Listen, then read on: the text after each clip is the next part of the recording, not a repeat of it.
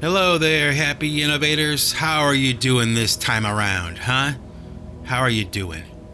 You know, here we are at the 50th episode of the Singularity Podcast. I can't believe it. I'm finally here. 50 episodes. Number 50. And I gotta say, I'm particularly proud that I've made it this far. And it seems to me that with each different episode I've released, little by little, I've gained a larger audience. Ever so slowly, but it did happen. And I'm grateful for that because, you know, there really are no guarantees with this kind of thing. You know, it's really easy to get it wrong. And trust me, I've had a lot of experience with getting it wrong.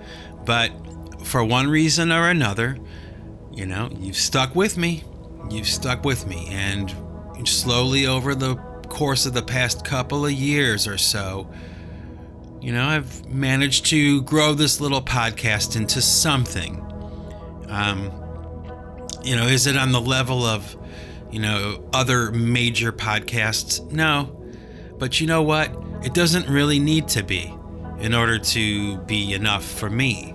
Um, so, having said that, um, I want to share with you today maybe a couple of few things, maybe. Okay, like um, I decided that probably for this episode, I should share with you a list of people, or let's just say names, um, that have been what I would call a hero to me.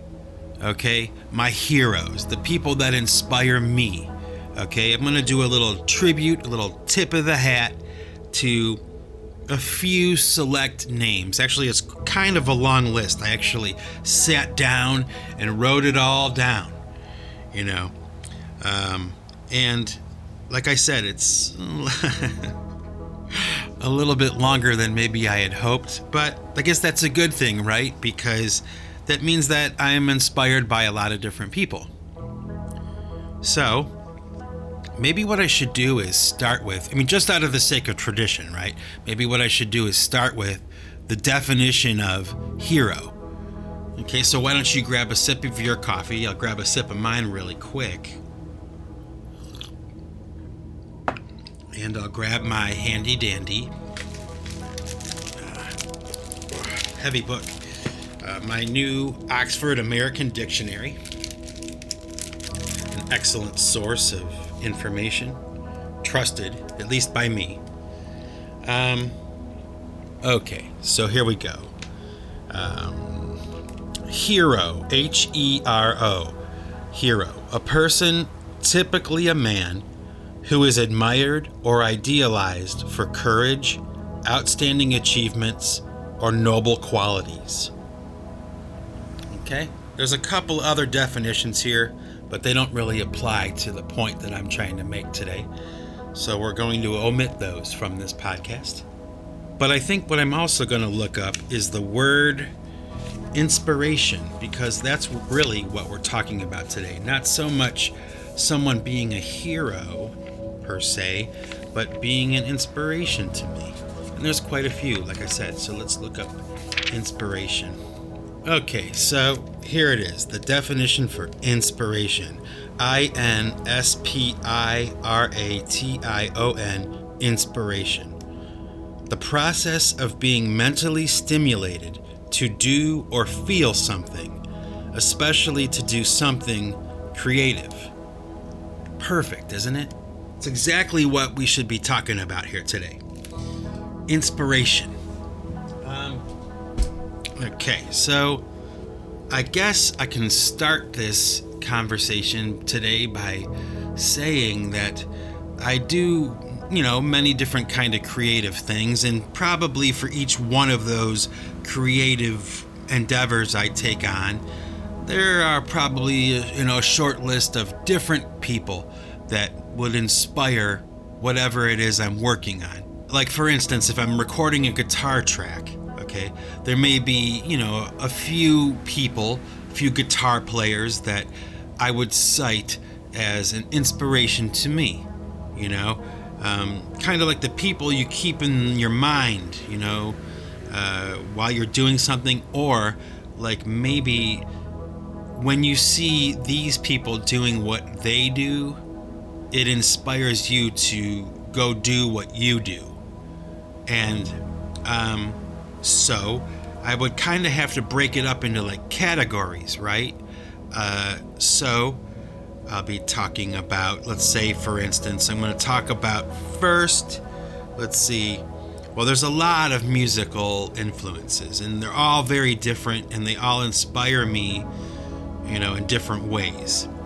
So I should probably start there, you know, and if I had to start with one particular inspiration, let's see. Um, well, when it comes to music, okay, just music in general, not a particular instrument, just music that inspires me. Okay.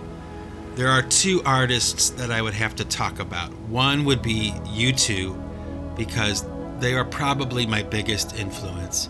And then the second I would have to say is Enigma, Michael Cretu from Enigma, and um, Enya, the singer, songwriter, performer.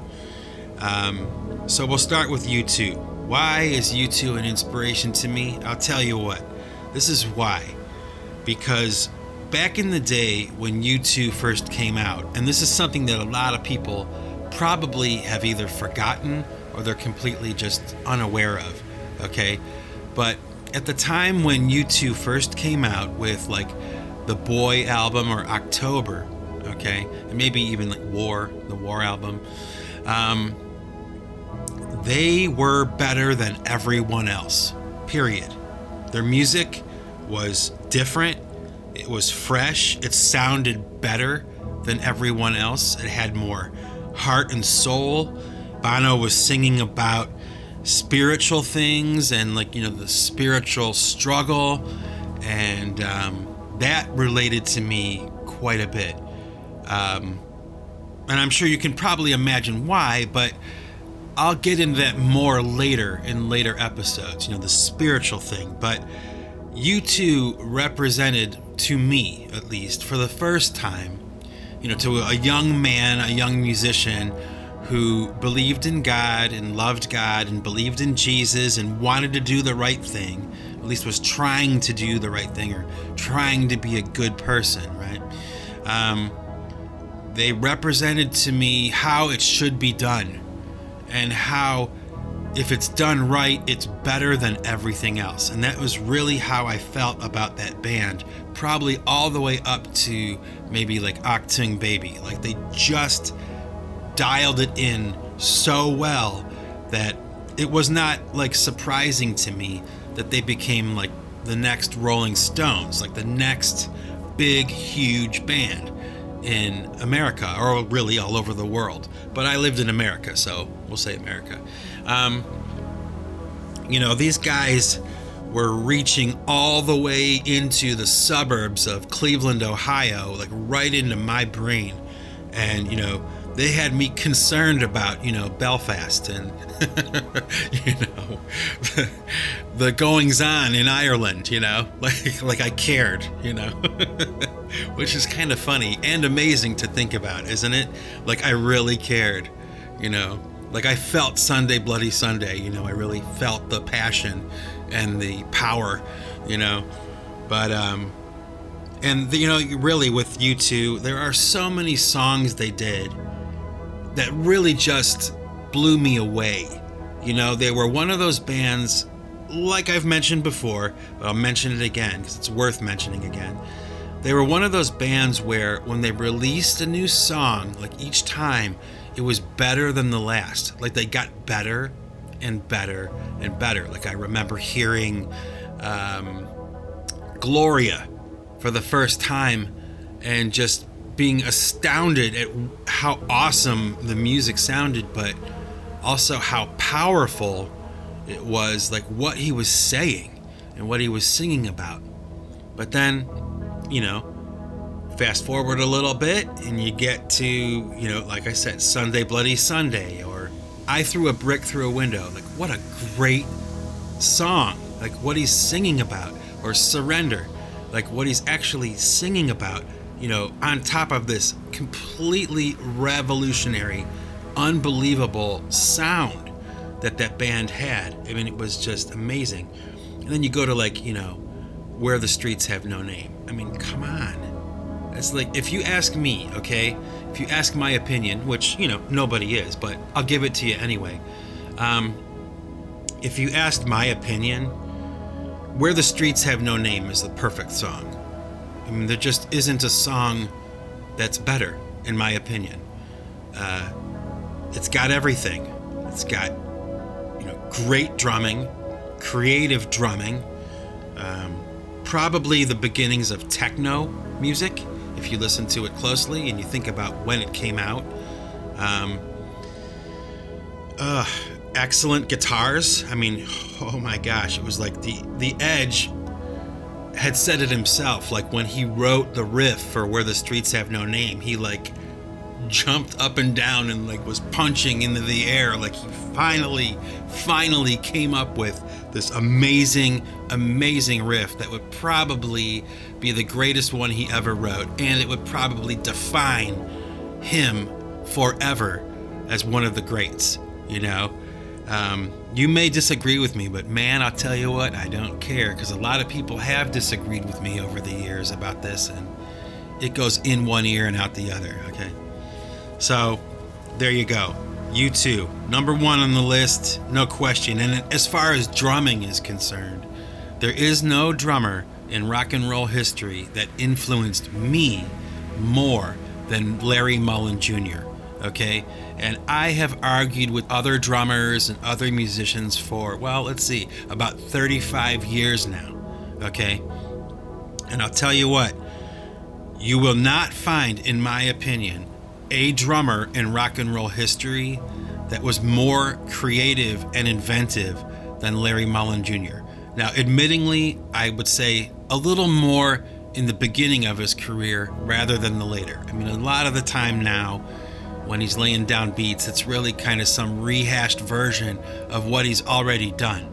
But he's the one who did it originally, so he can go ahead and repeat it all he wants because he really is, in my opinion, one of the most unsung songwriter drummers. You know, he wasn't fancy, he wasn't flashy, but he had really good ideas and he had really good taste. And his drums not only serve the song, but at the same time, they're really colorful and really inventive and unusual. Okay, and if you don't believe me, if you disagree with me, go back and listen to the song The Unforgettable Fire by U2. Okay? Put your headphones on, press play, and just listen to what he's doing on the drums. It's very unusual, but there could be nothing else that would fit as well behind that music. I mean, it's just amazing to me. I, I listen to that song. I listen to U2, The Unforgettable Fire, probably once a month, every month, just to get a reminder of what's possible. okay? Like, if you ask me, okay, it's really, uh, it was a turning point. It was a game changer for me as a drummer, and it continues to be because, as far as I'm concerned, nobody has written a drum part for a song that would match that, in my opinion. Although Where the Streets Have No Name is very close, but The Unforgettable Fire is probably the best example. Okay, so there you go. U2. Boom. Done. You know, just as a side note, okay, just as a side note, I'm going to say this because you hear this a lot, at least I do, okay, that Adam Clayton, the bass player from U2, kind of gets dragged through the mud a little bit, okay? Especially in the earlier part of their career, he was kind of regarded as kind of like a really low intellect bass player, like a low intellect songwriter, like just banging on one string, you know, that, that kind of thing. But, okay, I play bass a little bit. okay, I don't quite understand that. Um, I listen to his bass lines in their songs and they're amazing. they're like, they're so well done. Uh, and they're not always, you know, subtle. Like a lot of the time, especially in the earlier part of their career, you know, his bass lines were kind of featured in songs. I mean, think about New Year's Day. You know, think about that. I mean, that bass line. That did it it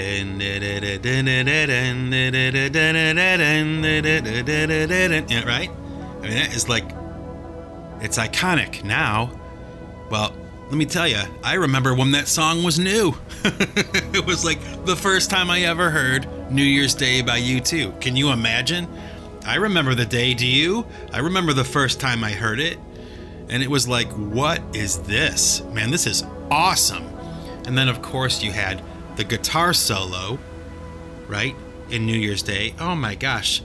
To this day, okay? To this day, there are two guitar solos that I can recall in my mind that really stood out more than any others, okay, to this day.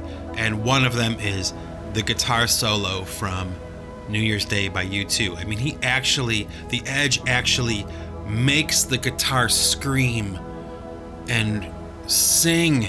You know, he's not doing, um, you know, noodling on the fretboard. He's playing emotions out of this out of these notes like he's like squeezing them out of this guitar. Um, go back and listen to it. You'll see what i mean. It was really simple what he did but oh has a guitar ever screamed like that before and just had emotion in it? And it was just a you know what four bars or eight bars of music but it was like ugh beautiful, so well done, so well executed. And just for the sake of maybe your curiosity, the second guitar solo that I would mention is, believe it or not, the guitar solo from Rock You Like a Hurricane by the Scorpions. Okay?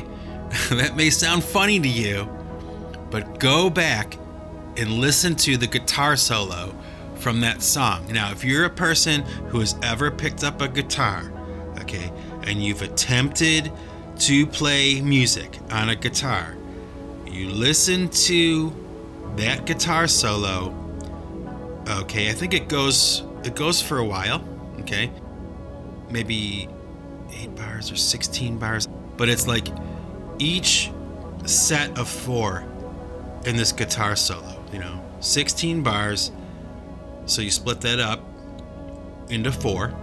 You get four, right? I can do my math.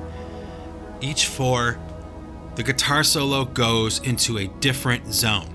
So he goes against the rhythm, he goes with the rhythm, he goes slow and melodic, fast and, you know, lightning speed, gunslinger fast, you know? Um, just complete and total control and command of time, melody, and the instrument. And that may sound like I'm hyping it up. Do yourself a favor. Just go back and listen to the guitar solo, not the whole song, although the whole song's not bad. Go back and listen to that guitar solo from Rock You Like a Hurricane and really listen to what Matthias Jabs is playing. Okay? Uh, incidentally, it's probably worth noting, The Edge and Matthias Jabs from Scorpions both played a Gibson Explorer. So make of that whatever you will. If you ask me, in my opinion, Gibson is where it's at. Okay, so next, let's see. Who, who else do I consider to be a musical inspiration? Well, at this point, it's probably really obvious to most people that, you know, Robert Smith and The Cure, right? I mean, come on. It's like I haven't done a very good job of, you know, concealing that. Although I haven't really tried to either. But um you know, I did a whole episode, you know, on Disintegration and, you know, Plainsong. I did a cover version of Plainsong. I mean, when that album came out, when Disintegration came out, it just changed everything for me. I could see the future of, of what music would sound like. You know, it was really that different to me and really that much more larger. You know, the bandwidth was wider, you know. Um, that's kind of how I imagined it anyway. Um, the formative years of my life, before I played music, before I really had any kind of grasp of any instrument or anything like that, um, I would have to say that ELO, Electric Light Orchestra, Jeff Lynne, uh, definitely a hero of mine, definitely an inspiration. Um, I'll tell you what, uh, recently I saw a concert with Electric Light Orchestra at Wembley Arena. Okay. I think they sold out three nights in a row or some crazy number like that. Okay. Just a huge amount of people that this music has touched. Okay. And during this concert, okay, not only are the performances impeccable and perfect, okay, they're actually better than the record. Okay. Um, and more notably to me, okay, and this is why Jeff Lynne is an inspiration to me. When you watch that concert, okay, they show the band performing the song, and then they'll cut to the audience and them reacting to the music. And the audience reaction is more important to me than watching Jeff Lynne and Electric Light Orchestra performing the songs because what you see when you watch that concert are people whose lives are so touched by the music and they're so happy to be hearing it. They're sobbing, they're hugging each other, they're slow dancing, they're I mean feeling the songs and and reliving the memories and all of those things. It's kind of like that movie Field of Dreams, like you know the people that can go back in time and just watch a baseball game on the sideline, right? The memories and the smells and to feel it again. And oh my gosh, when you watch this Electric Light Orchestra concert, wow, you just see it. You just see it. So much so that I'm not even afraid to say this. I'm not afraid to admit it okay? I cry a little when I see people being that happy. And I wish and I pray that someday my music will make people feel that way. so true. You could ask my wife, she'd tell you, you know. Um, I kid you not, it actually kind of brings me to tears watching people have that much fun. Electric Light Orchestra, Jeff Lynne, one of my biggest heroes and one of my biggest inspirations. When I hear their music, okay, I think to myself a couple of things. One, I had a great childhood, okay? The 70s and the 80s were actually pretty damn good for a kid to grow up, right? But I also think about how Beatle esque Electric Light Orchestra is, and how they are kind of like a continuation of what the Beatles might have sounded like if they continued. And just for your information, Jeff Lynne from ELO was actually endorsed by John Lennon as being the continuation of where the Beatles had left off. That's a fact. That's a fact. So, um, but I also think, okay, I also think how magnificent they sound. The production. Oh my gosh, you know? Come on, who would disagree? It's just top shelf, man. You can't get better production than that, if you ask me. And I guess if you ask John Lennon, too. Okay, I'm gonna get a sip of my coffee here. I suggest uh, you should either pour yourself a cup if you haven't already and go ahead and take a sip of yours. Kind of like a little intermission. Hang on. Oh my goodness. The best, the best cup of coffee I've ever had in my life. Okay, so where were we? Jeff Lynne, right? ELO? I guess that kind of rolls into this next artist that I consider to be inspirational to me, and that artist is Tom Petty. Now, I like Tom Petty's music, okay?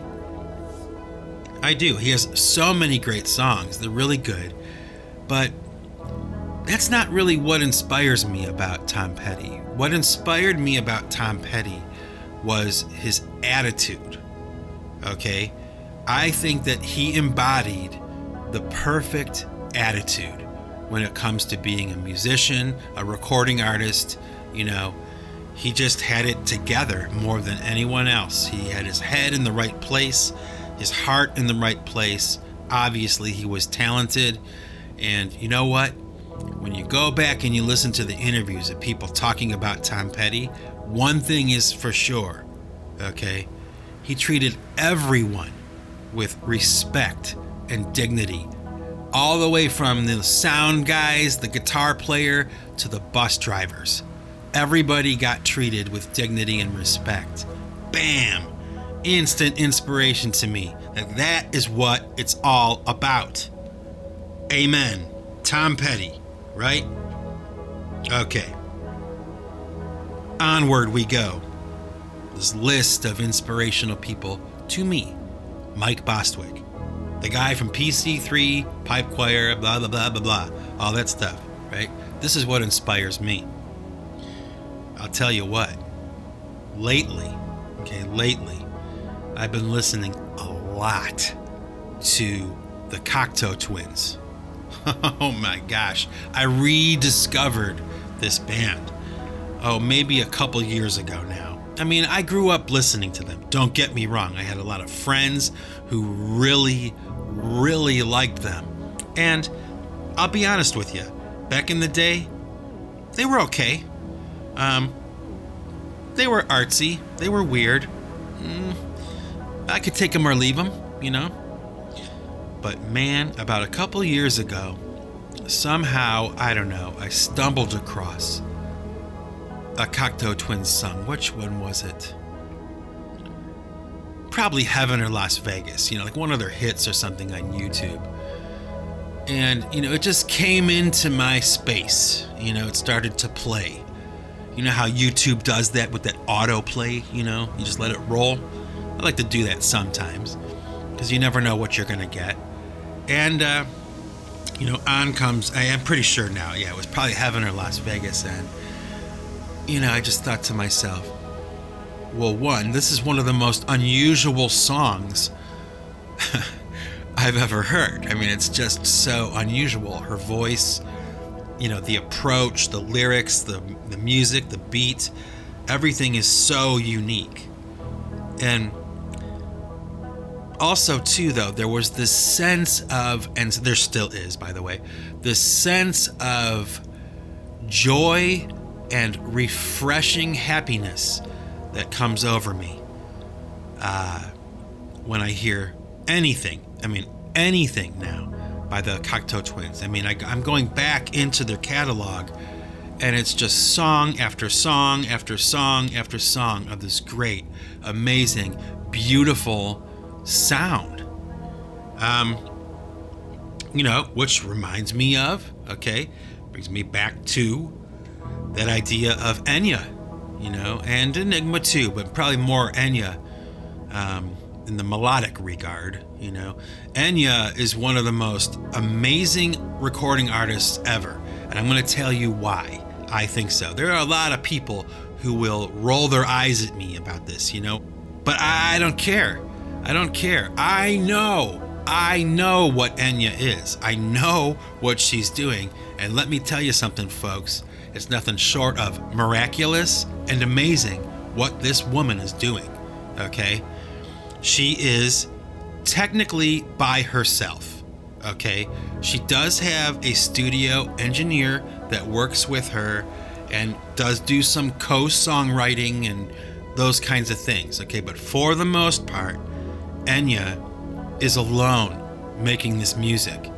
And I don't know, maybe like if you look at her level of success and the quality and the level of her songwriting and recording, it's probably unsurpassed. Okay?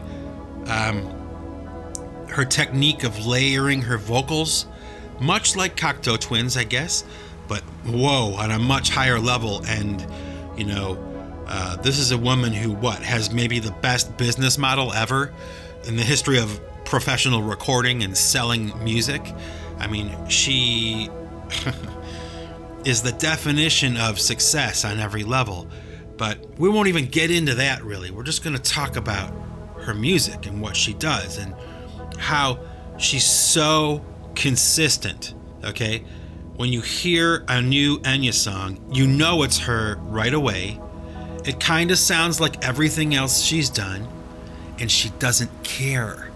She's not trying to, you know, reinvent the wheel with every album. She might get different colors, go for a different feeling or vibe or whatever, right?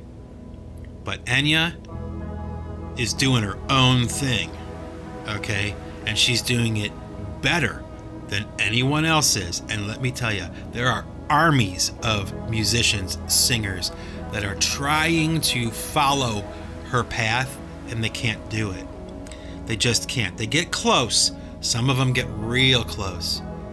Not close enough. Not close enough.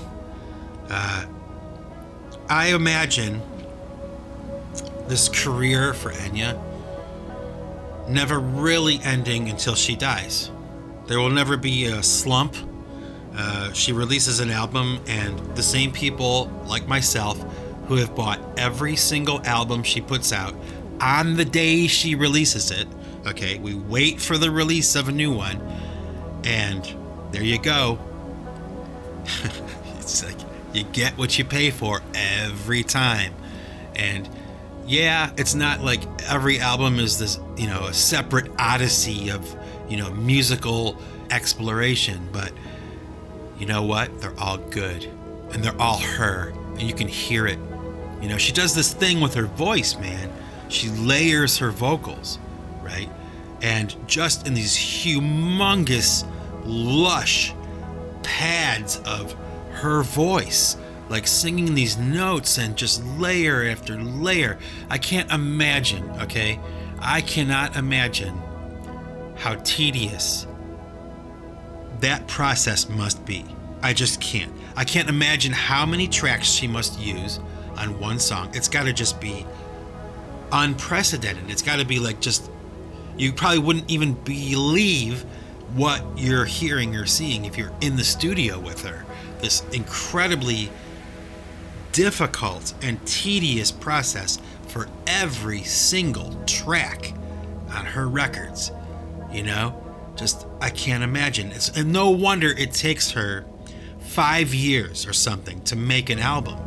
You know, but each time she releases a new album, you know, it's not like her audience disappeared.